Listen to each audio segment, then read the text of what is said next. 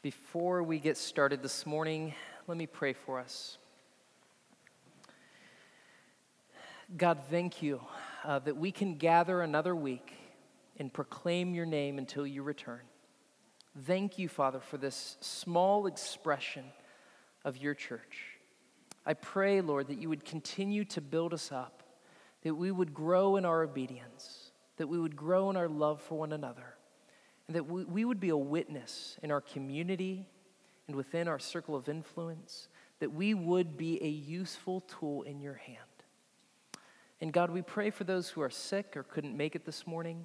Uh, we just pray that you would comfort them, Lord, that you would encourage them. And Father, that, that through the sickness they would um, uh, just cling to you, Lord. We, we ask for just a quick recovery.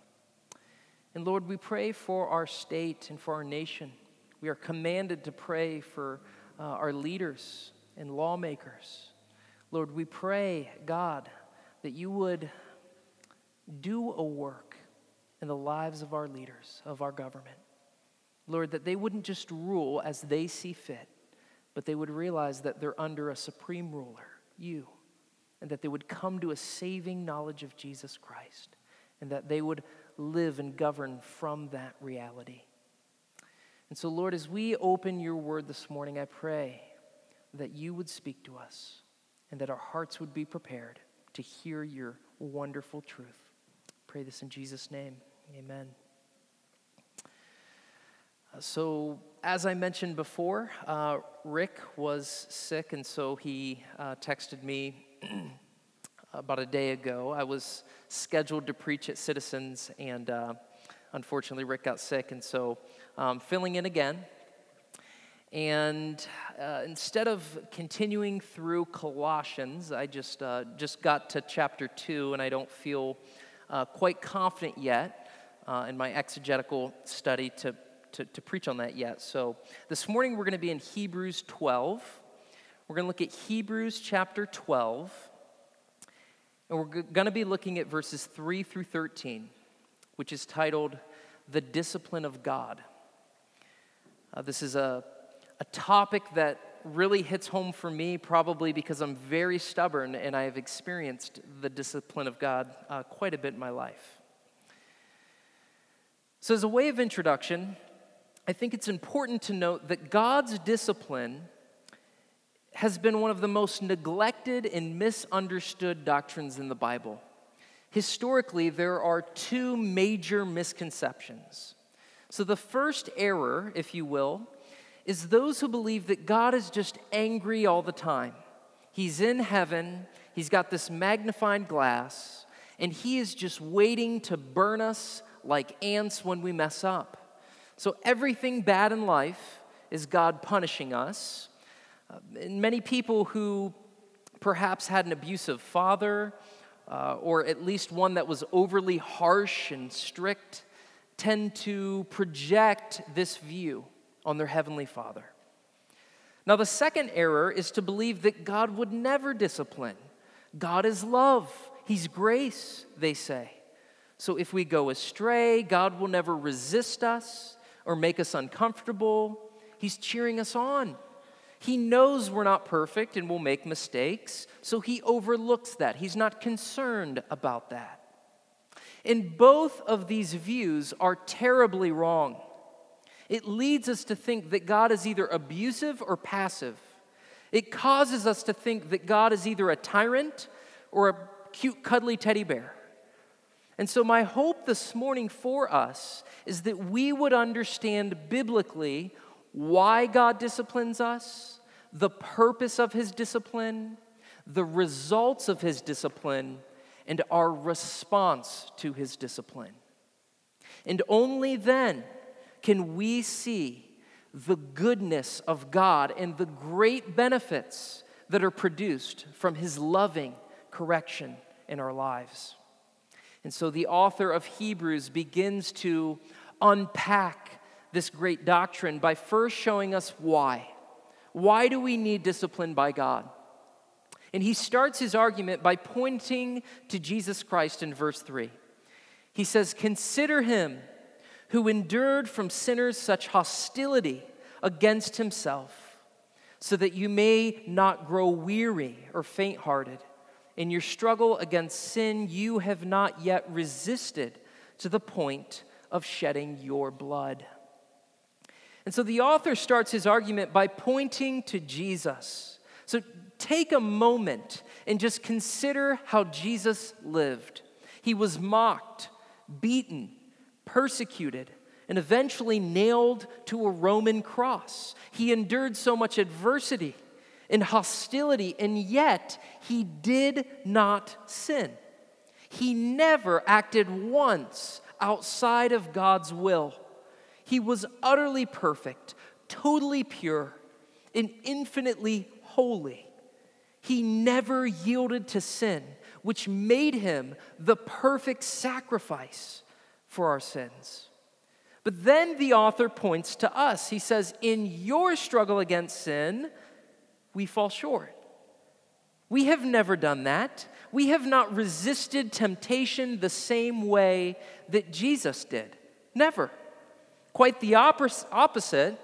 Sin comes knocking at the door and we waffle. We have a bad day, so we overeat and we overdrink. We get offended by someone, so we murder them in our heart and then we gossip about them. We see something beautiful and we chase after it with lustful pursuit. So Jesus resisted sin so aggressively to the point of bloodshed. But we don't even resist at times. Sometimes we welcome sin into our lives willingly. And so, what is the author trying to do here? He is trying to show us why we need God's discipline. We need it because there is still sin in our lives. There are areas in my heart that still enjoys evil. There are idols that I continue to hold on to. There are departments of my life that I still want to control. And without God's loving, gracious discipline, those things will remain. And so, what we need is divine influence, God's gracious correction, because we are prone to wander. We all are just a few thoughts away from complete destruction. Sin is trying to kill us and consume us and hurt the testimony that we have in Christ. So, why does God discipline us? Because there is still sin in us. God is not done with you yet. And just to clear any confusion, not everything bad in our life is God's discipline, okay? Just to clear the air. Sometimes God is testing us, sometimes He allows things to happen that aren't connected whatsoever to our obedience or the lack thereof.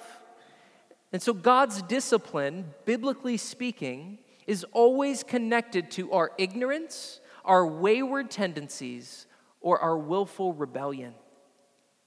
And so, next, the author wants to show us how.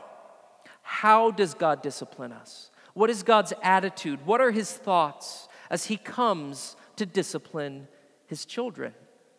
Well, the author shows us in verses 5 through 7. He says, Have you forgotten the exhortation? that addresses you as sons.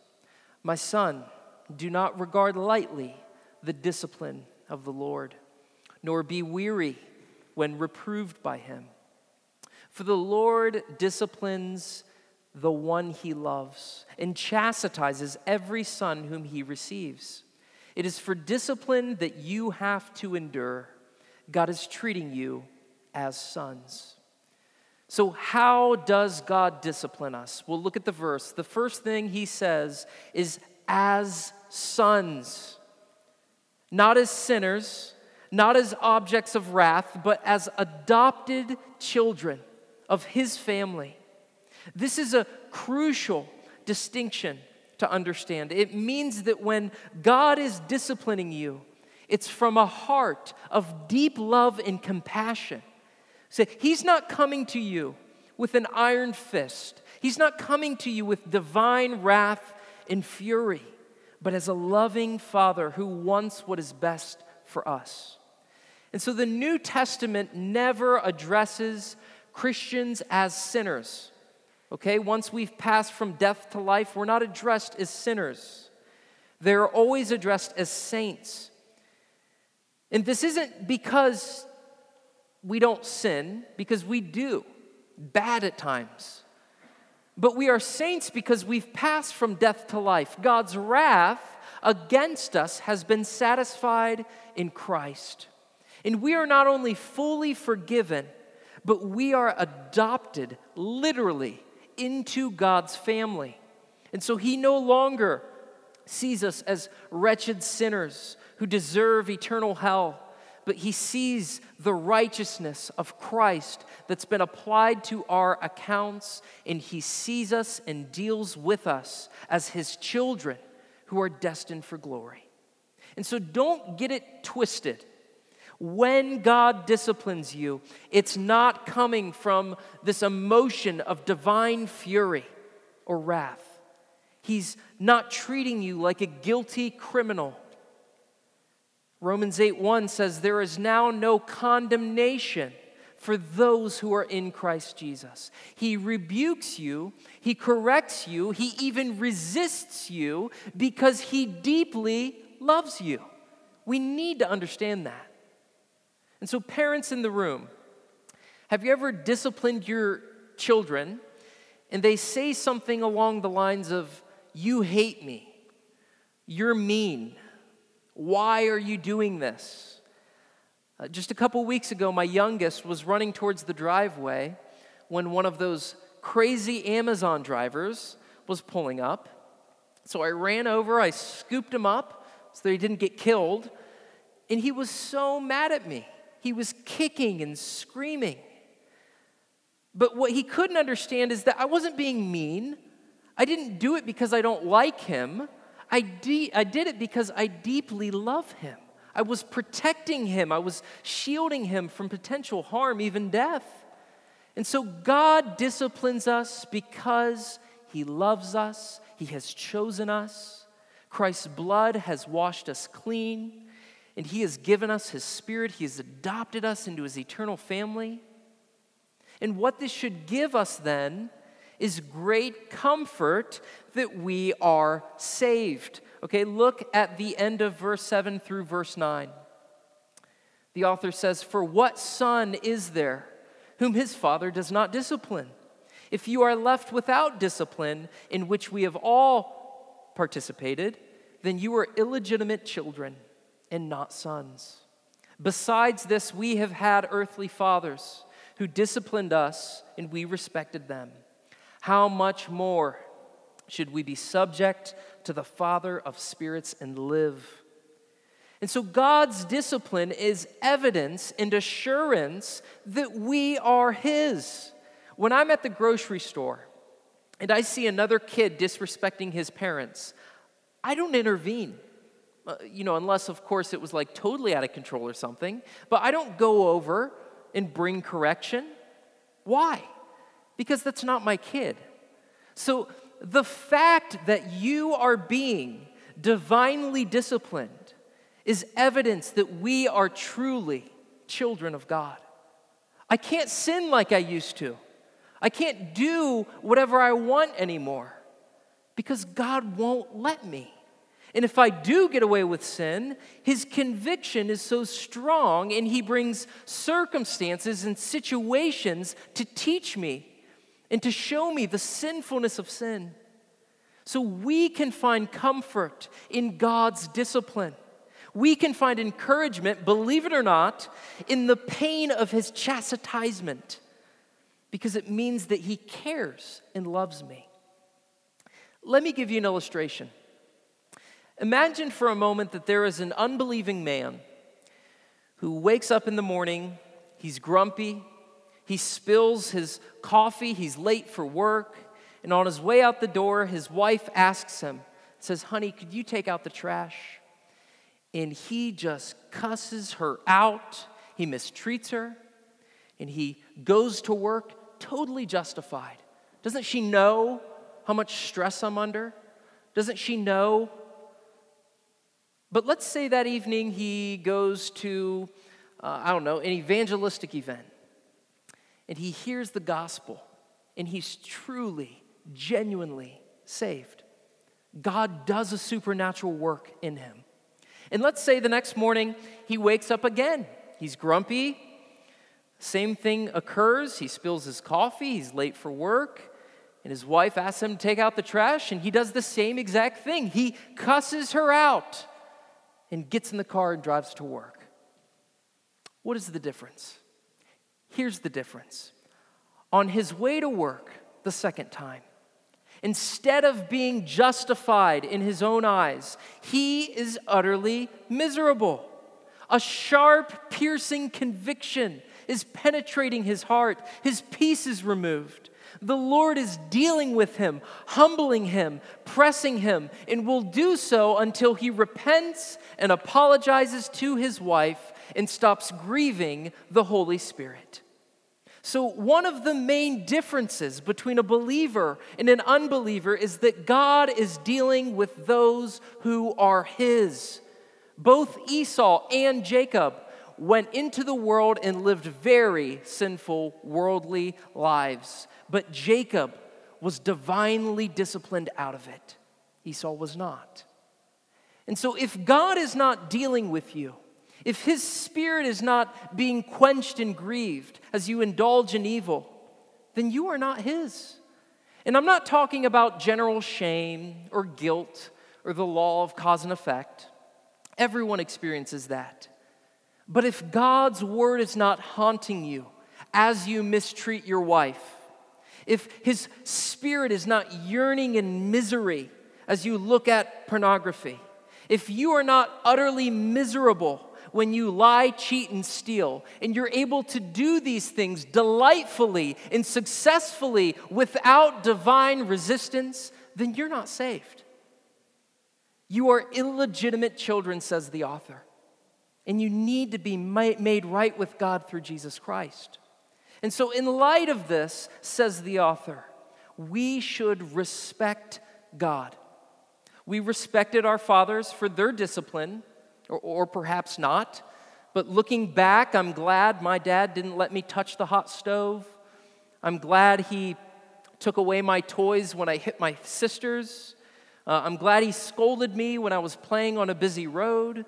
Most of us can look back and respect our fallen, sinful human fathers for their discipline. How much more should we respect our Heavenly Father who is perfectly good, and he knows all things, and he knows what is best for us. How much more should we subject ourselves to the Father who knows everything and whose chief interest is for our ultimate good? And this is exactly what the author points to next the desired results of God's discipline. In verses 10 and 11, he says, For they, our human fathers, disciplined us for a short time as it seemed best to them. But He, God, disciplines us for our good, that we may share in His holiness. For the moment, all discipline seems painful rather than pleasant, but later it yields the peaceful fruit of righteousness to those who have been trained by it. So our earthly father disciplined us as what they thought best. Okay, what is the author trying to do here? He is saying that our earthly parents, who are broken, right, they're fallible, they tried to implement discipline the best they thought they could. Or, or maybe they didn't at all. But the point here is this their discipline wasn't perfect. And we still respected them for it. They tried based on their limited knowledge, but God, on the other hand, disciplines us according to His perfect knowledge. He knows exactly what we need to experience, exactly what we need to go through, so that we might be conformed more into the image of Jesus Christ and share in His holiness. God knows us better than we even know ourselves. He knows what correction we need, how to apply it, so that we won't keep repeating the same destructive behaviors. He knows the exact length and frequency and severity of discipline to apply to us so that we won't keep shooting ourselves in the foot. And I love how honest the Bible is about this. The author says, This is not fun. it's painful, it hurts. Scripture is brutally honest. It tells us point blank, it's not fun. Okay, the psalmist did not enjoy it. David didn't enjoy it after he slept with Bathsheba. Peter didn't enjoy it after denying Christ three times. Moses didn't after he misrepresented Christ in anger, and as a consequence, he couldn't enter the promised land.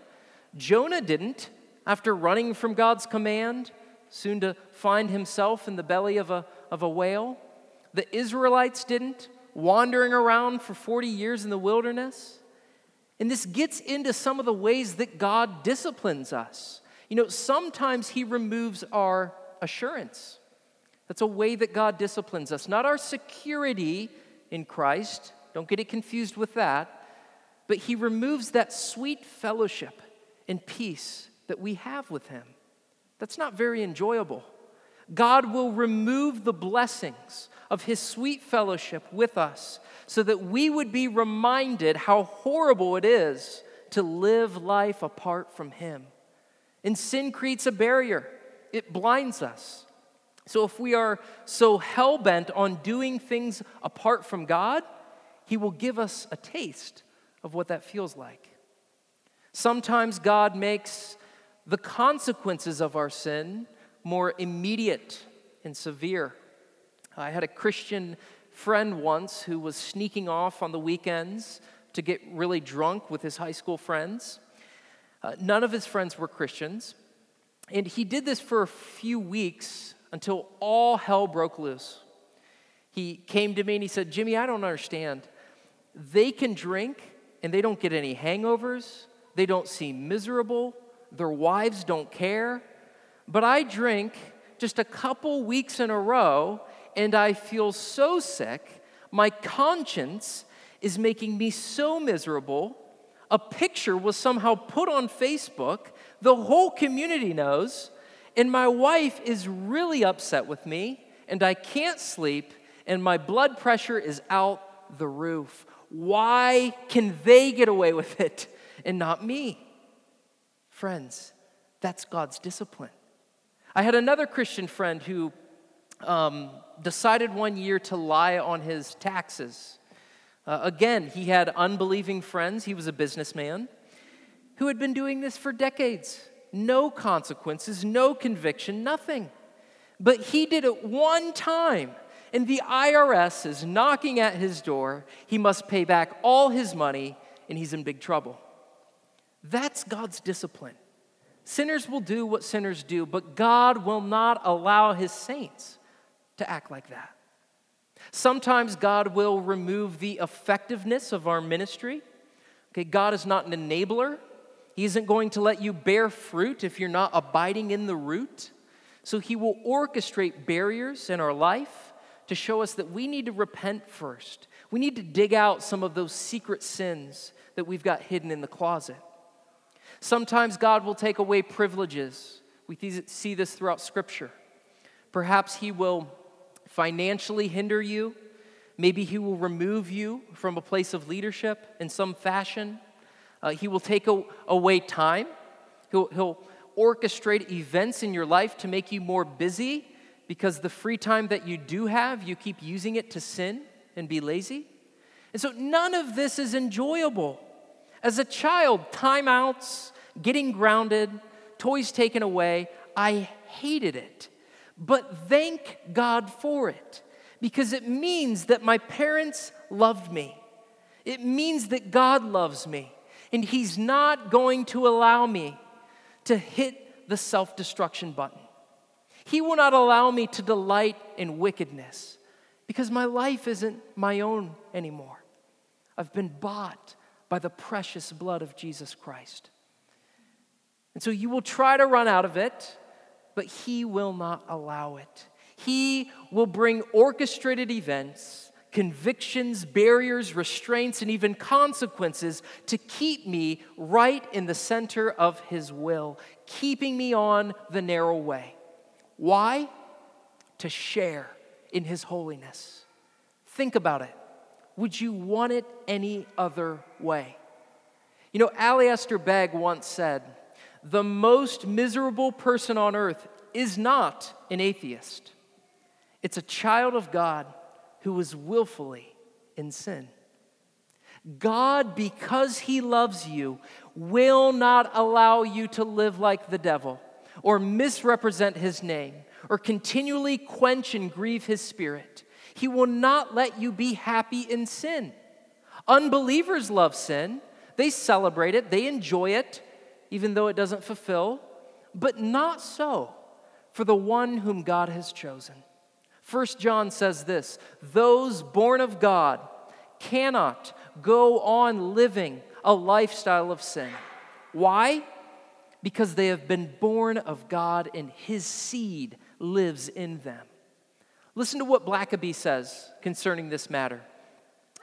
He says, God is not interested, or God is interested, I'm sorry. God is interested in developing your character. At times, He lets you proceed, but He will never let you go too far without discipline to bring you back. In your relationship with God, He may let you make the wrong decision. Then the Spirit of God causes you to recognize that that is not God's will, and He guides you back to the right path. So, what does this teach us? It teaches us that God's discipline is good. We don't need to curl our lip up and, and curl up in a ball and mope around when God disciplines us. We don't need to question God's goodness and accuse Him of being mean spirited when we don't get our way.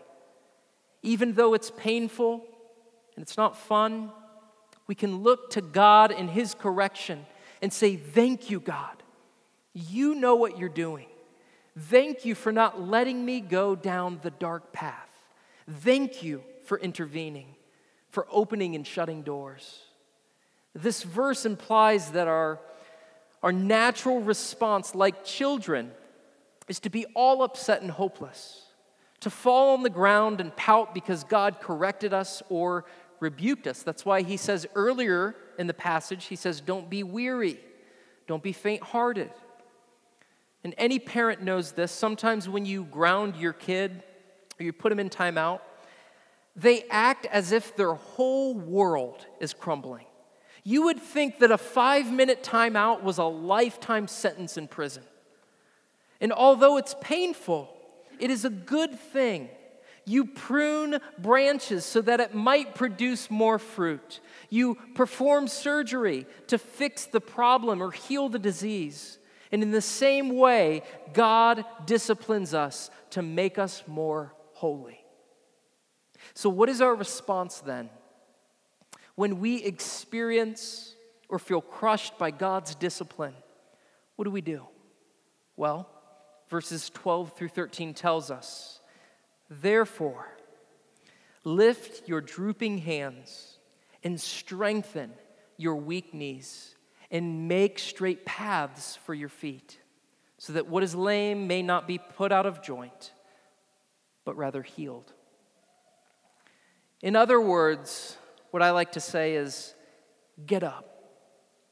The purpose of God's discipline isn't so that you can wallow in despair, but that you would get up, dust off your shoes, learn from the mistake so that you don't repeat it again, Know that you're forgiven and that whatever is crooked, whatever's been exposed, would be straightened out and healed.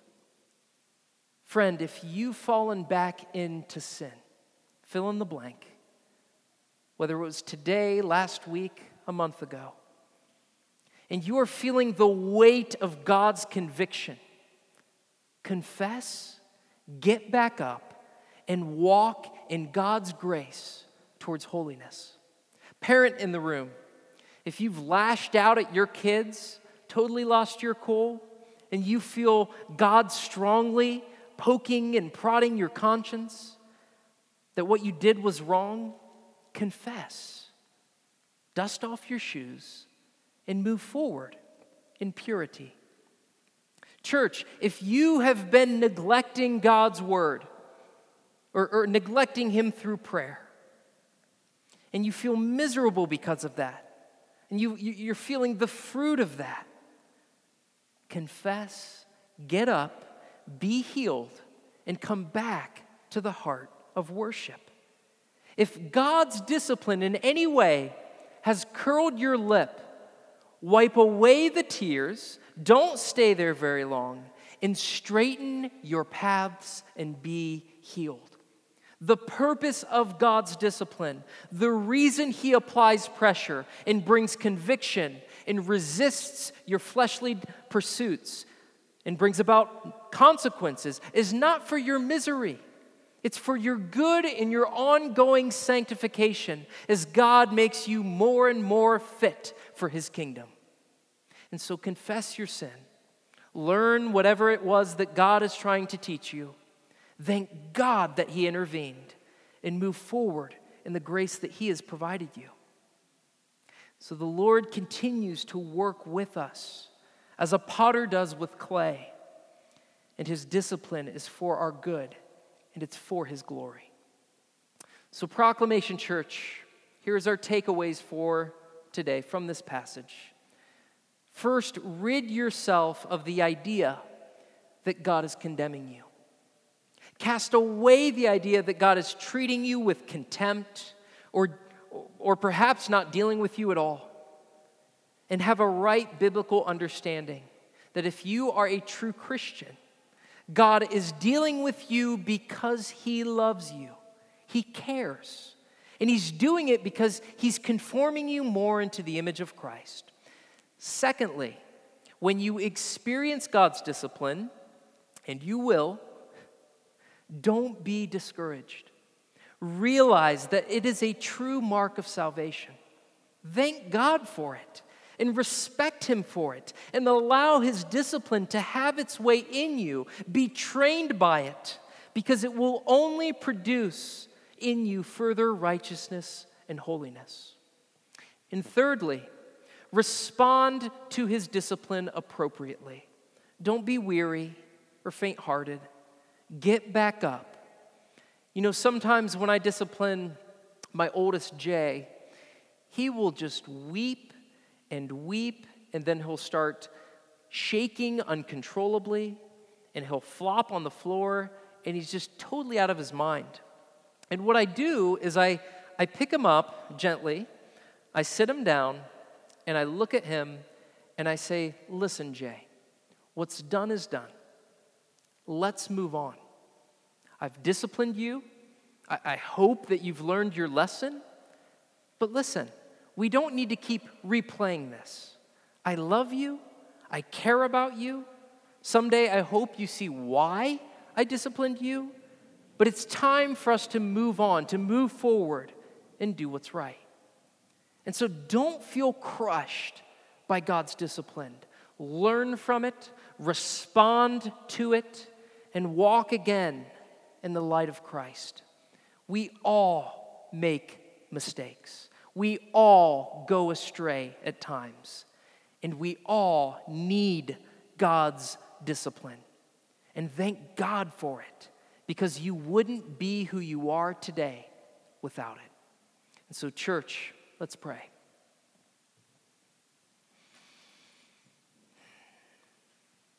Father, thank you for your loving discipline. Thank you that you will never leave us nor forsake us. You will never cast us away as orphans. Thank you for treating us as your children. Oh, what great love the Father has lavished on us that we can be called the sons and daughters of the living God. Help us this morning to view this matter properly. Help us to respond to your discipline more productively. Thank you for being so involved in our lives. And may we see how much you actually love us this morning. And may we lift our weak hands and our broken hearts this morning to the one who has all power and all knowledge and deserves all glory. I pray in the name of Jesus. Amen.